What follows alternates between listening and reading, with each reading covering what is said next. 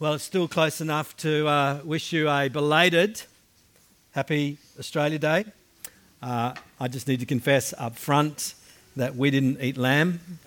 Um, we actually went out for Japanese, so I'm not sure what that says. but um, I do feel quite bad about it, so much that I went and bought lamb yesterday, and we're going to have it soon. so there you go. Um, interesting though, listen, Australia Day this year uh, and probably for a few years, but I think it was a little bit more pronounced this year, revealed some cracks or a lack of clarity that seems to de- be developing around our national identity as Australians. the question, who are we as Australians, or what unites us, or what does it look like going forward, is being asked, perhaps in a way that it hadn't been previously. And it's important to say, I think, that the answers to these questions are many and varied, and they are important, aren't they?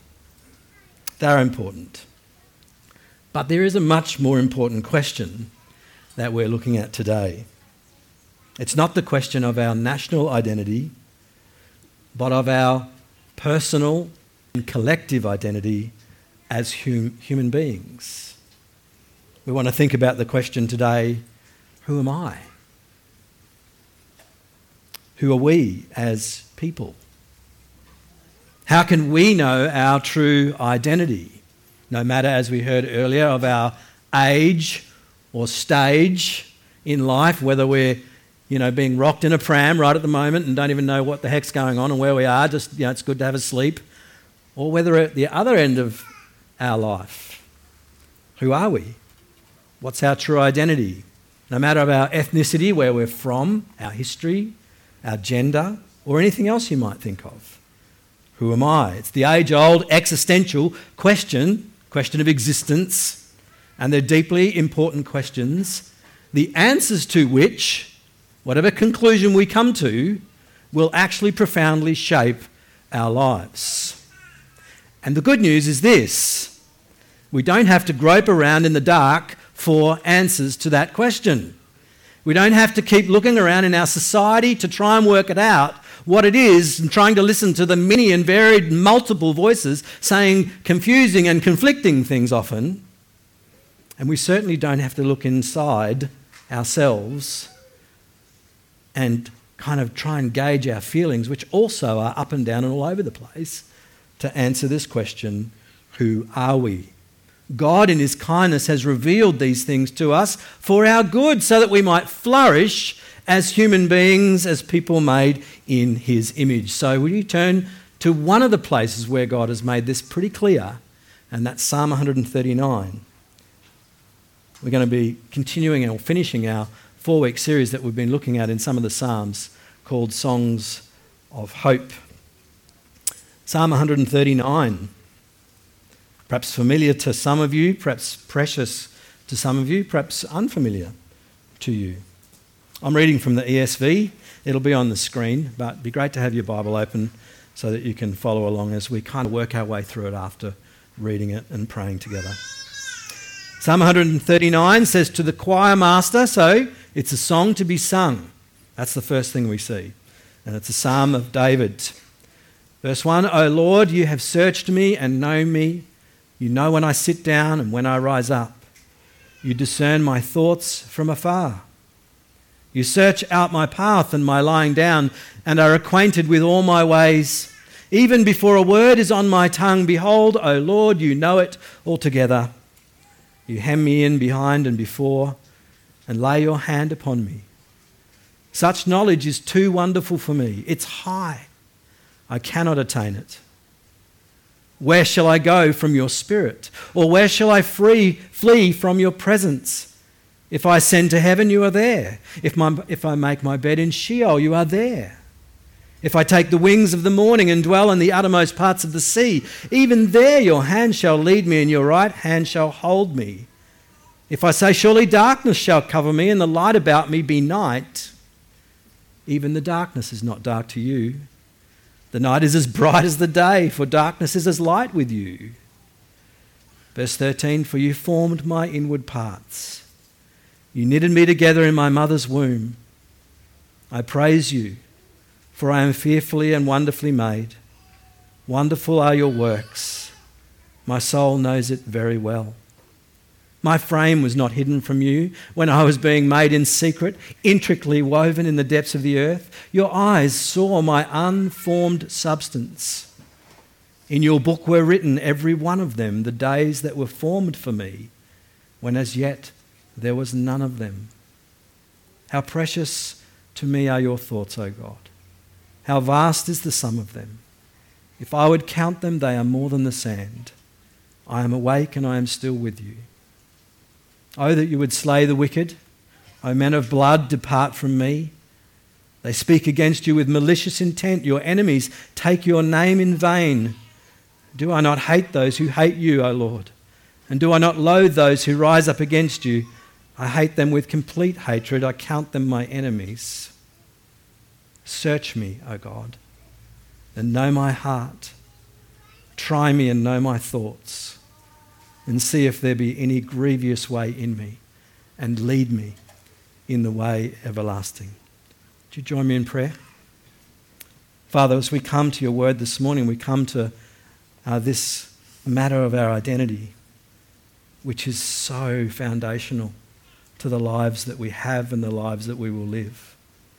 So, would you speak to us clearly from your word here today? Would you remind us of, of these things that are so important? Would you, would you comfort us where we need comforting? And would you unsettle us where we need unsettling? We ask all of this in Jesus' name. Amen. So, as we look at this very famous psalm together, perhaps very familiar to you, we're going to see four things this morning, four things that speak to the question of our identity, of who we are and why we're here. And here they are. Number one, God knows us perfectly. Actually, I haven't got my clicker, so I feel like, you know, not only did I not have lamb and I'm incomplete on Australia Day, I'm incomplete on Sunday too. So, if someone can find that and bring it up, that would be fantastic. Thanks, Justin. And just go back to the covering slide. Thanks, Barry.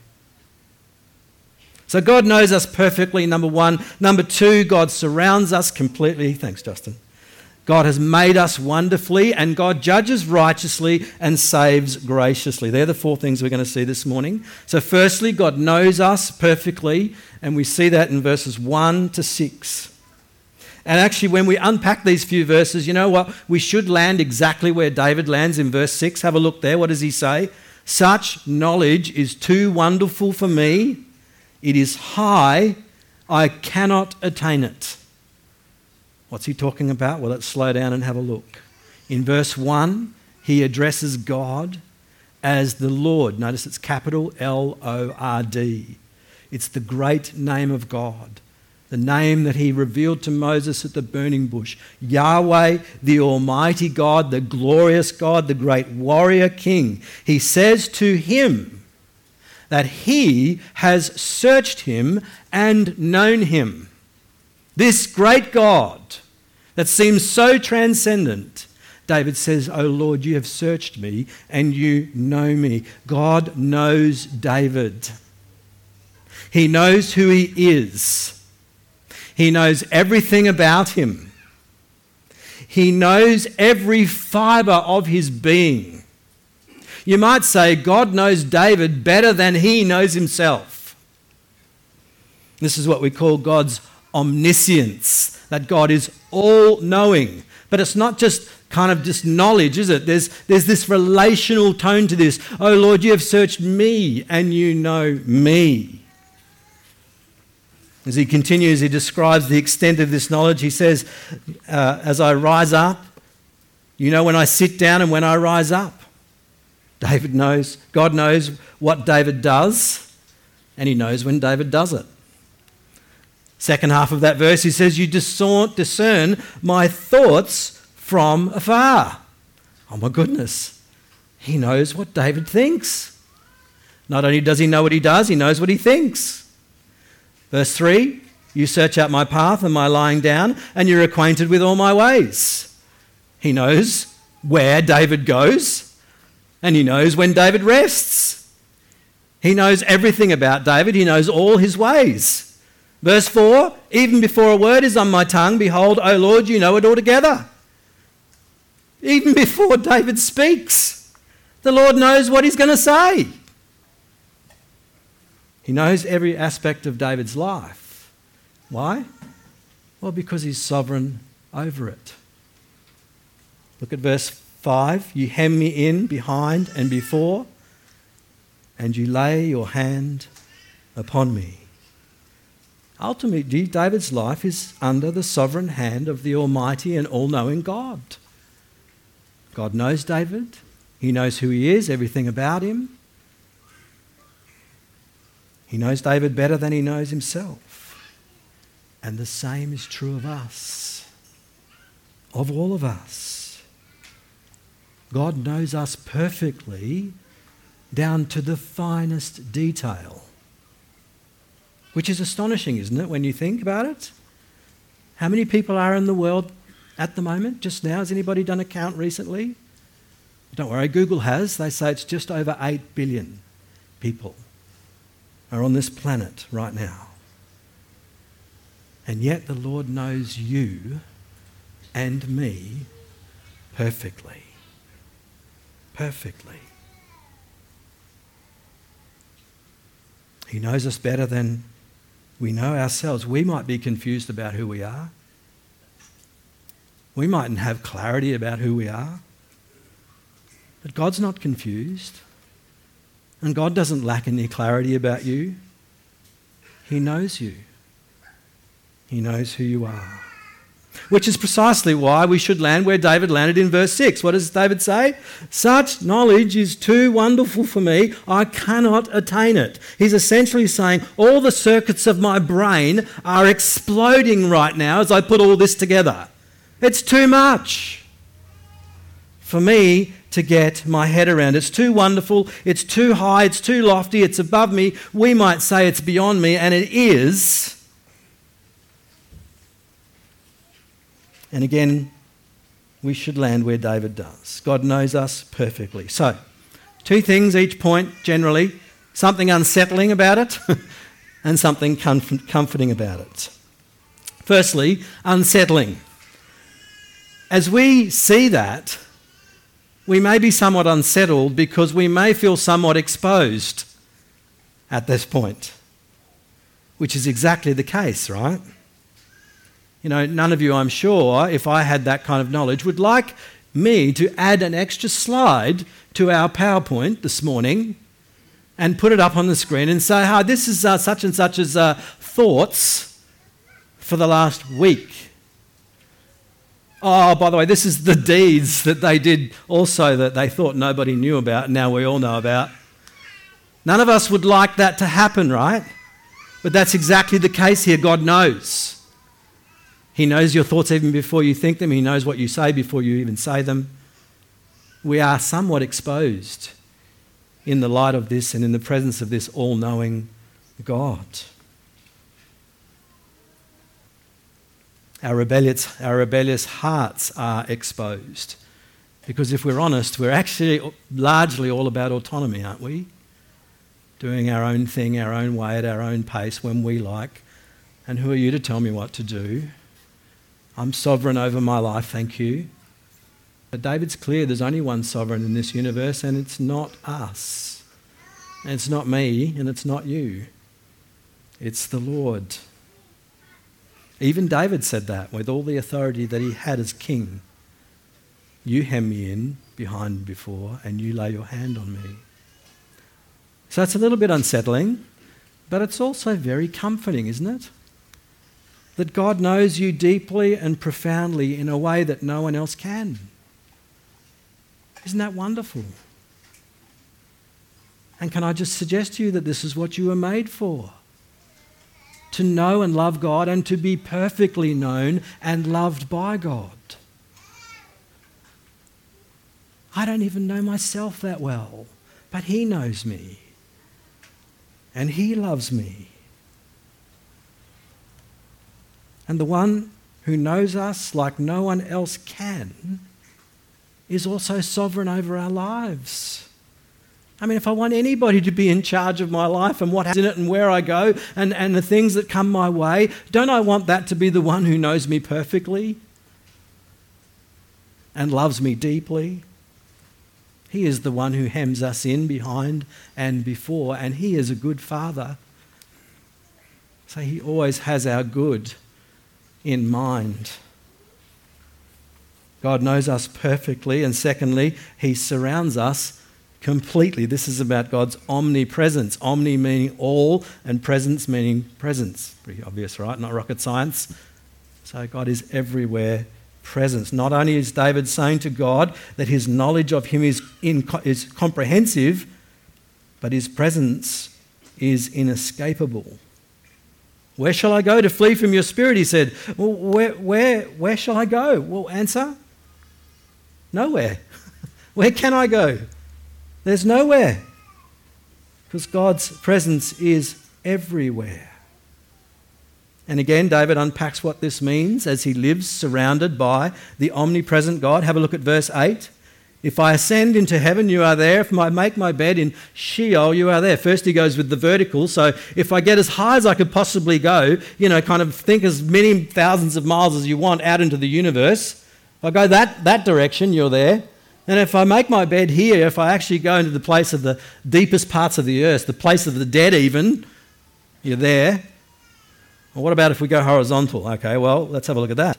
If I take the wings of the morning, which I think, if I've got it correctly, is to head east as far as you can go, and if I dwell in the uttermost parts of the sea, so from Israel, the uttermost parts of the sea is west, either direction, full extremity, oh, even there your hand shall lead me, and your right hand shall hold me. Well, maybe darkness. If I say darkness, shall cover me, and the light about me is night. Oh no, hang on. Even the darkness is not dark to God. You know, that which perhaps might normally shroud us from someone else's view doesn't shroud us from God's view. He's there too. Even the darkness is not dark to you, the night is bright as day, and the darkness is as light to you. David makes it clear, doesn't it, that God surrounds him completely. In other words, he's saying this My life is lived in your presence. or as some have said, we live before the very face of God. Wow. That might shift things a bit from Monday to Friday, don't you reckon? If we let that land and live that out.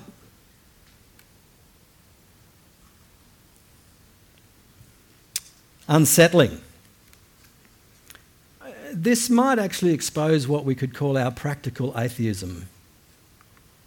That yes, we're believers in the Lord Jesus and we trust Him with our lives for salvation and so on, but sometimes day to day we live as if He's not there. Or we compartmentalize His presence. So, yeah, when, I, when I'm having my quiet time reading my Bible in the morning and prayer, then you know, I'm in the presence of God there. Or when I gather with God's people, you know, the, it's all about the presence of God and, and, and I conduct myself a certain way. But, oh, Monday in three o'clock when I'm at work and there's a conflict between my supervisor and myself, well, God's not interested in that.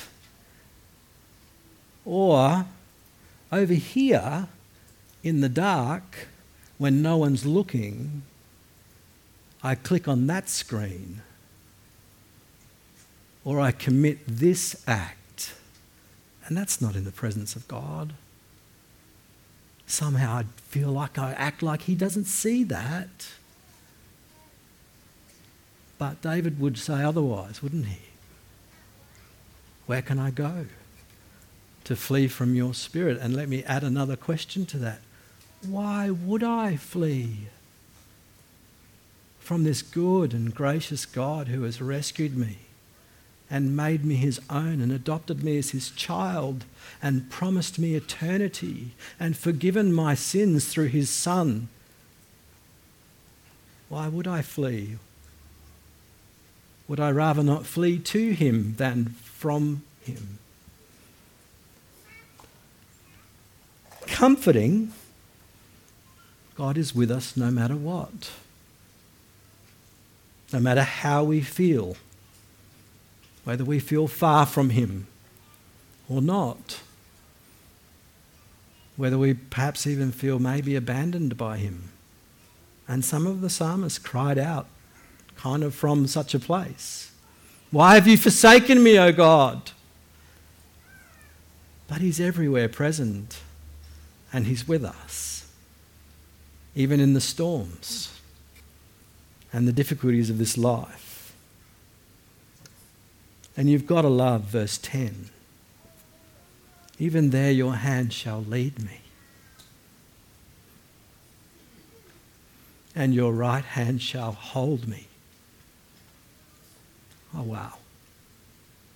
How tender is that? In the midst of whatever we find ourselves in, He hasn't gone. I'll look for his leading and lean on his arm at that point. He leads you, and his desire is to hold you in that season. And if that wasn't enough, God knows us perfectly, surrounds us completely, but He's also made us wonderfully. And it's all good, but I think this is just amazing. So we've seen our lives lived in the full knowledge and the presence of God, but notice now that David speaks of our lives even before we took our first breath. That our lives, our existence, find their genesis in God and by his hands. That, get this, before you existed in this world, you existed in the mind and heart of God.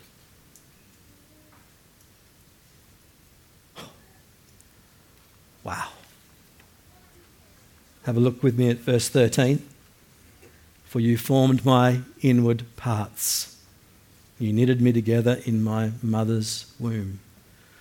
Not sure how many surgeons we have in the room, but I'm pretty sure if you do a incision down here and go like that, you'll see a whole bunch of inward parts. What's David saying? You form my inward parts. I'm not a medical person, but I know there's kidneys in there, and there's livers, and there's hearts, and there's lungs, and spleens. For you formed my inward parts. And you knitted me together in my mother's womb. What a picture. How involved is God in your coming into being? He knitted you together. I think the word can also be translated embroidery. I'm not even going to go there because I don't know anything about embroidery, but some of you do, right? He knitted you together in your mother's womb. Little later, he says, My frame, verse 16, sorry, 15. My frame was not hidden from you when I was being made in secret, intricately woven in the depths of the earth. In verse 16, get this. You saw my unformed substance. When you were a blob, there was no form or shape, nothing for the ultrasound to pick up. God saw your unformed substance.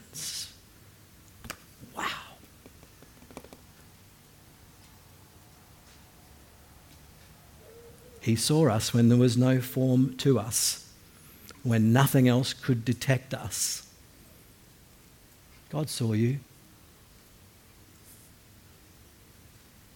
Now, it's been quite a while since we uh, had the experience of childbirth in our immediate family. There's been some further down the track, but uh, it's a number of years. But I'll never forget something that just almost knocked me over each time. And I want to describe it as something like a sense of the divine. That as this little one was born and took their very first breath, there were like the fingerprints of God on this event.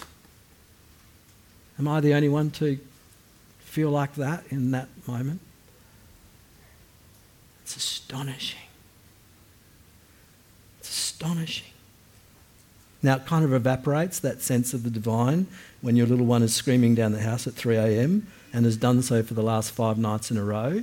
Doesn't feel like a sense of divine right then.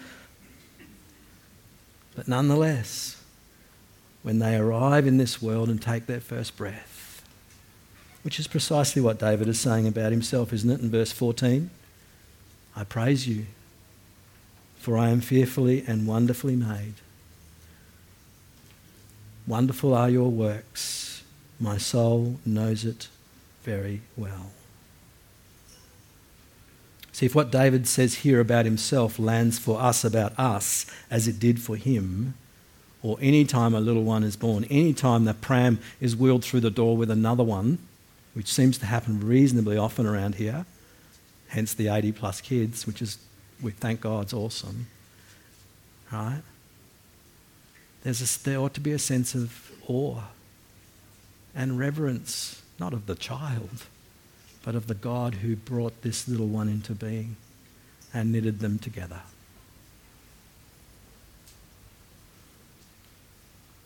Praise you, for I'm fearfully and wonderfully made. And more than that, he says of God that he actually planned all his days. Long before he had his first day, God planned all his days.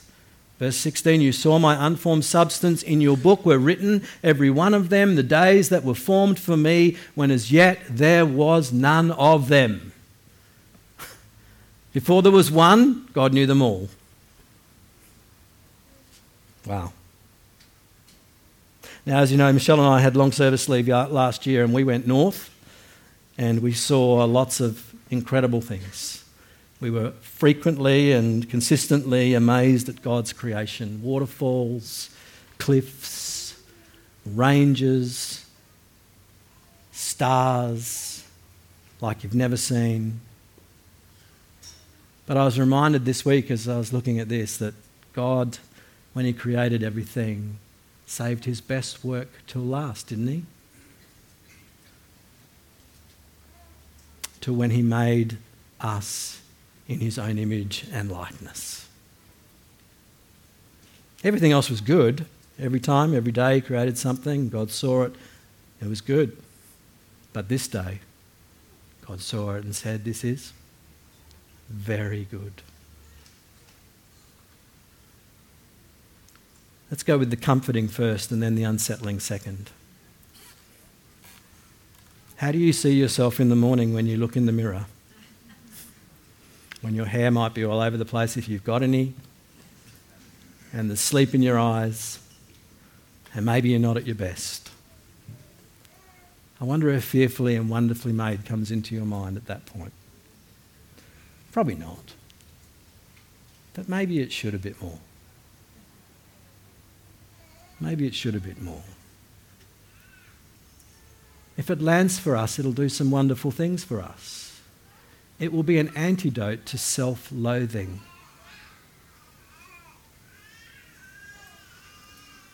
Won't it? And self loathing, friends, is rife in our culture and in our society. And there are many people turning up at psychologists and so on around our city with the fruit of self loathing, which can be all sorts of things, which, none of which I probably need to tell you about because you know. Fearfully and wonderfully made. It's a tragedy, isn't it, that we don't think about that more often? It's also an antidote to forever wanting to be like someone else. You know, I wish I was taller or shorter or stronger or, you know, more buff or, or, or, or you know, had different, you know, this or something else. Fearfully and wonderfully made. It's the basis for us to be happy in our own skin. You know, isn't it nice when you hear someone say that about someone else? Oh, they're really happy to be in their own skin. They're just content with who they are.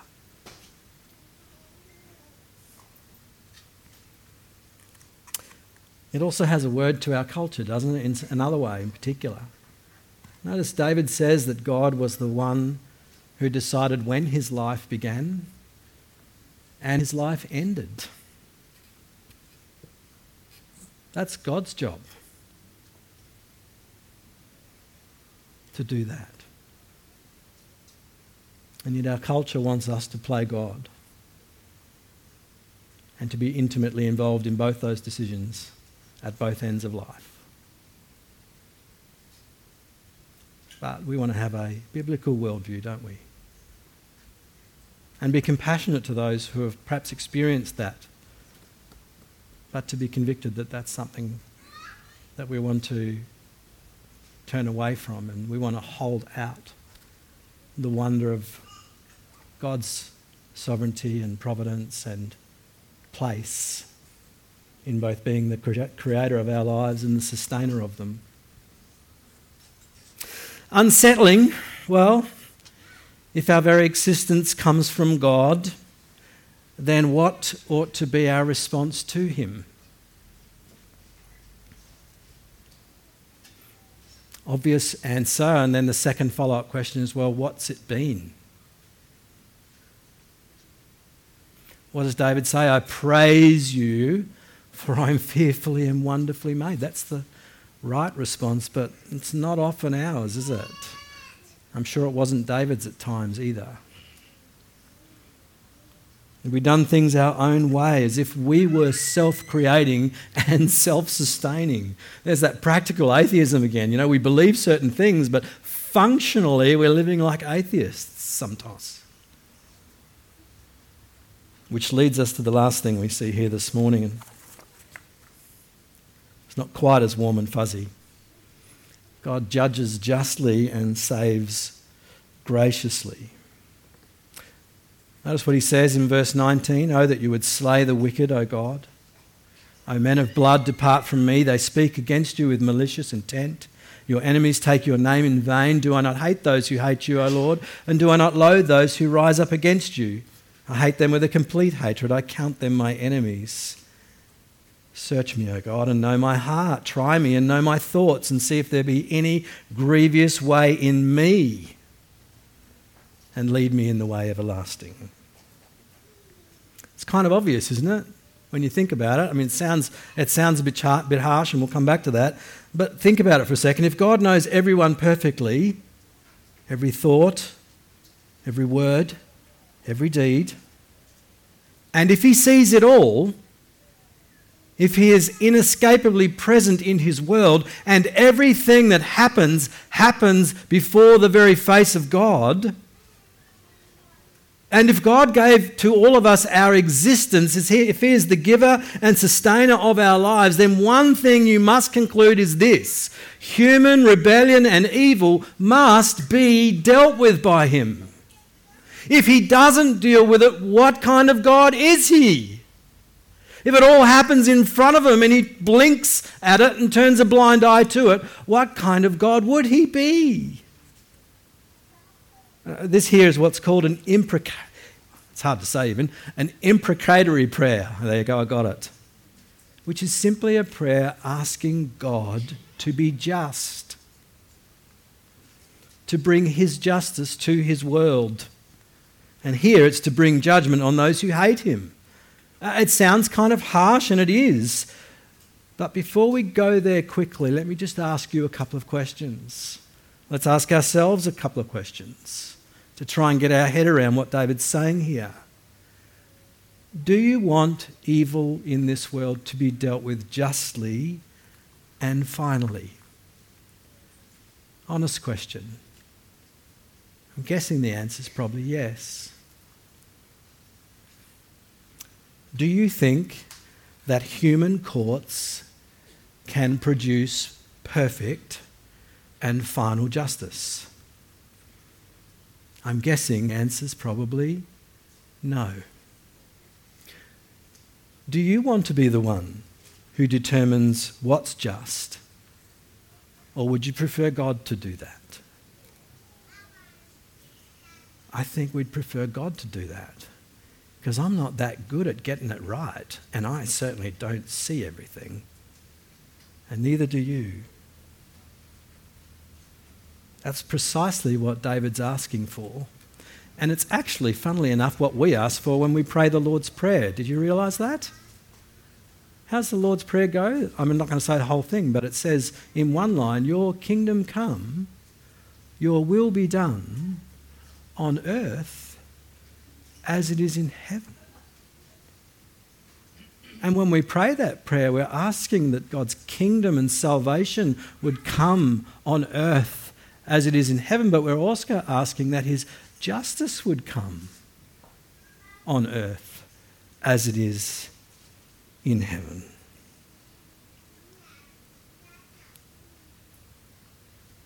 That's what David's asking for, but do notice what he says in verse 23 and 24.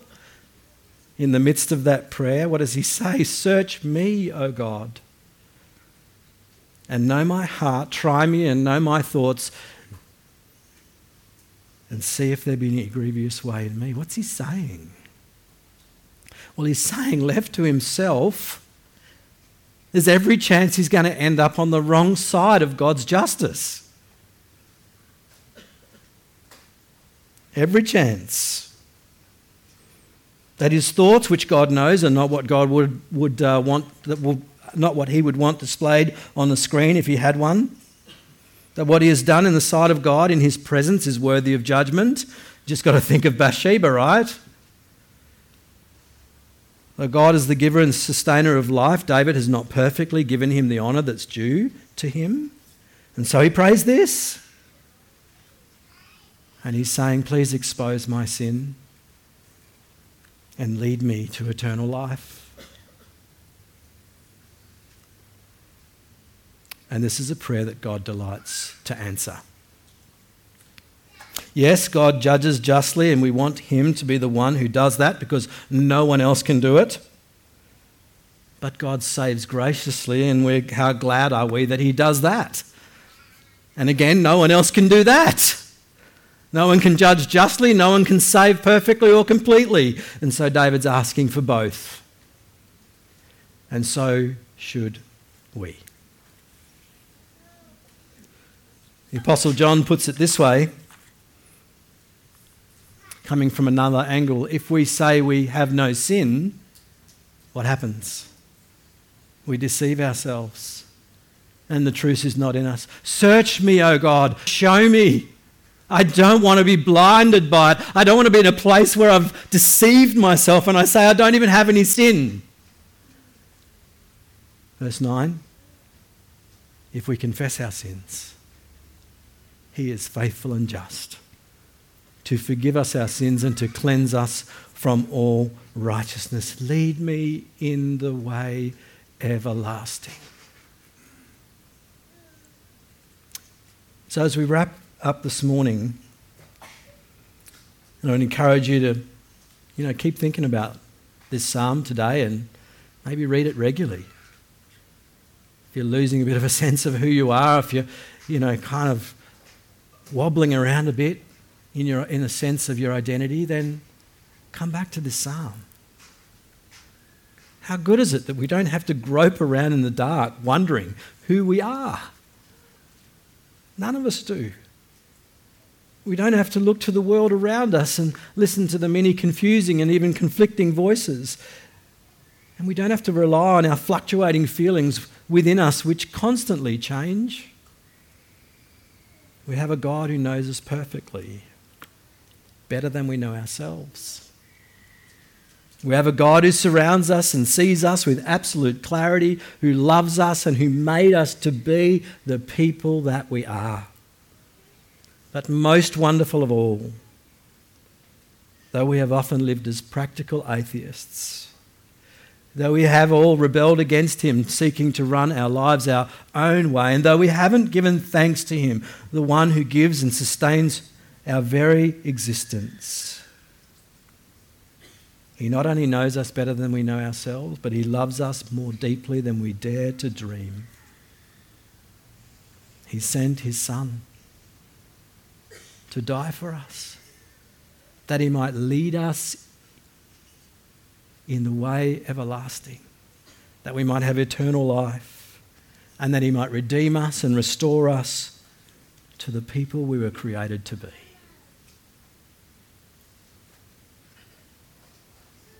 Verse 10. Not verse 10, verse 14. I praise you for I am fearfully and wonderfully made. Wonderful are your works. My soul knows it very well. Friends, may our souls know it very well. Let's pray.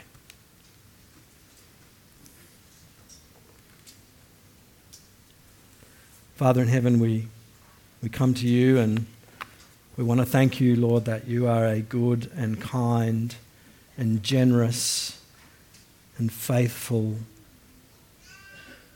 God. Father, you have made us, you have knitted us together in our mother's wombs. You have seen us even before anyone else or anything else could see us. And you have loved us and sent your Son into the world to redeem us Lord, we have turned against you. We have turned against who you are. We've turned against the identity that you've given us by making us in your image. We've tried to fashion all sorts of alternative identities and lifestyles and purposes out of this world and out of our own feelings. And none of them, not one of them, has delivered to us anything that brings life and freedom and joy. Please help us to turn back to you, to look to you afresh, to rejoice in the one who made us, to see afresh that we are fearfully and wonderfully made and deeply loved. That this might shape us. Lord, that it might be obvious to those around us who don't have a clear sense of who they are and that we might have opportunity to point them to you. Father, you know every heart in this room, every person bowed before you. You know the struggles that we may or may not have. Lord, if there are those among us who are deeply wrestling with this, please minister to them by your Holy Spirit today. Please comfort them. They don't need any more unsettling.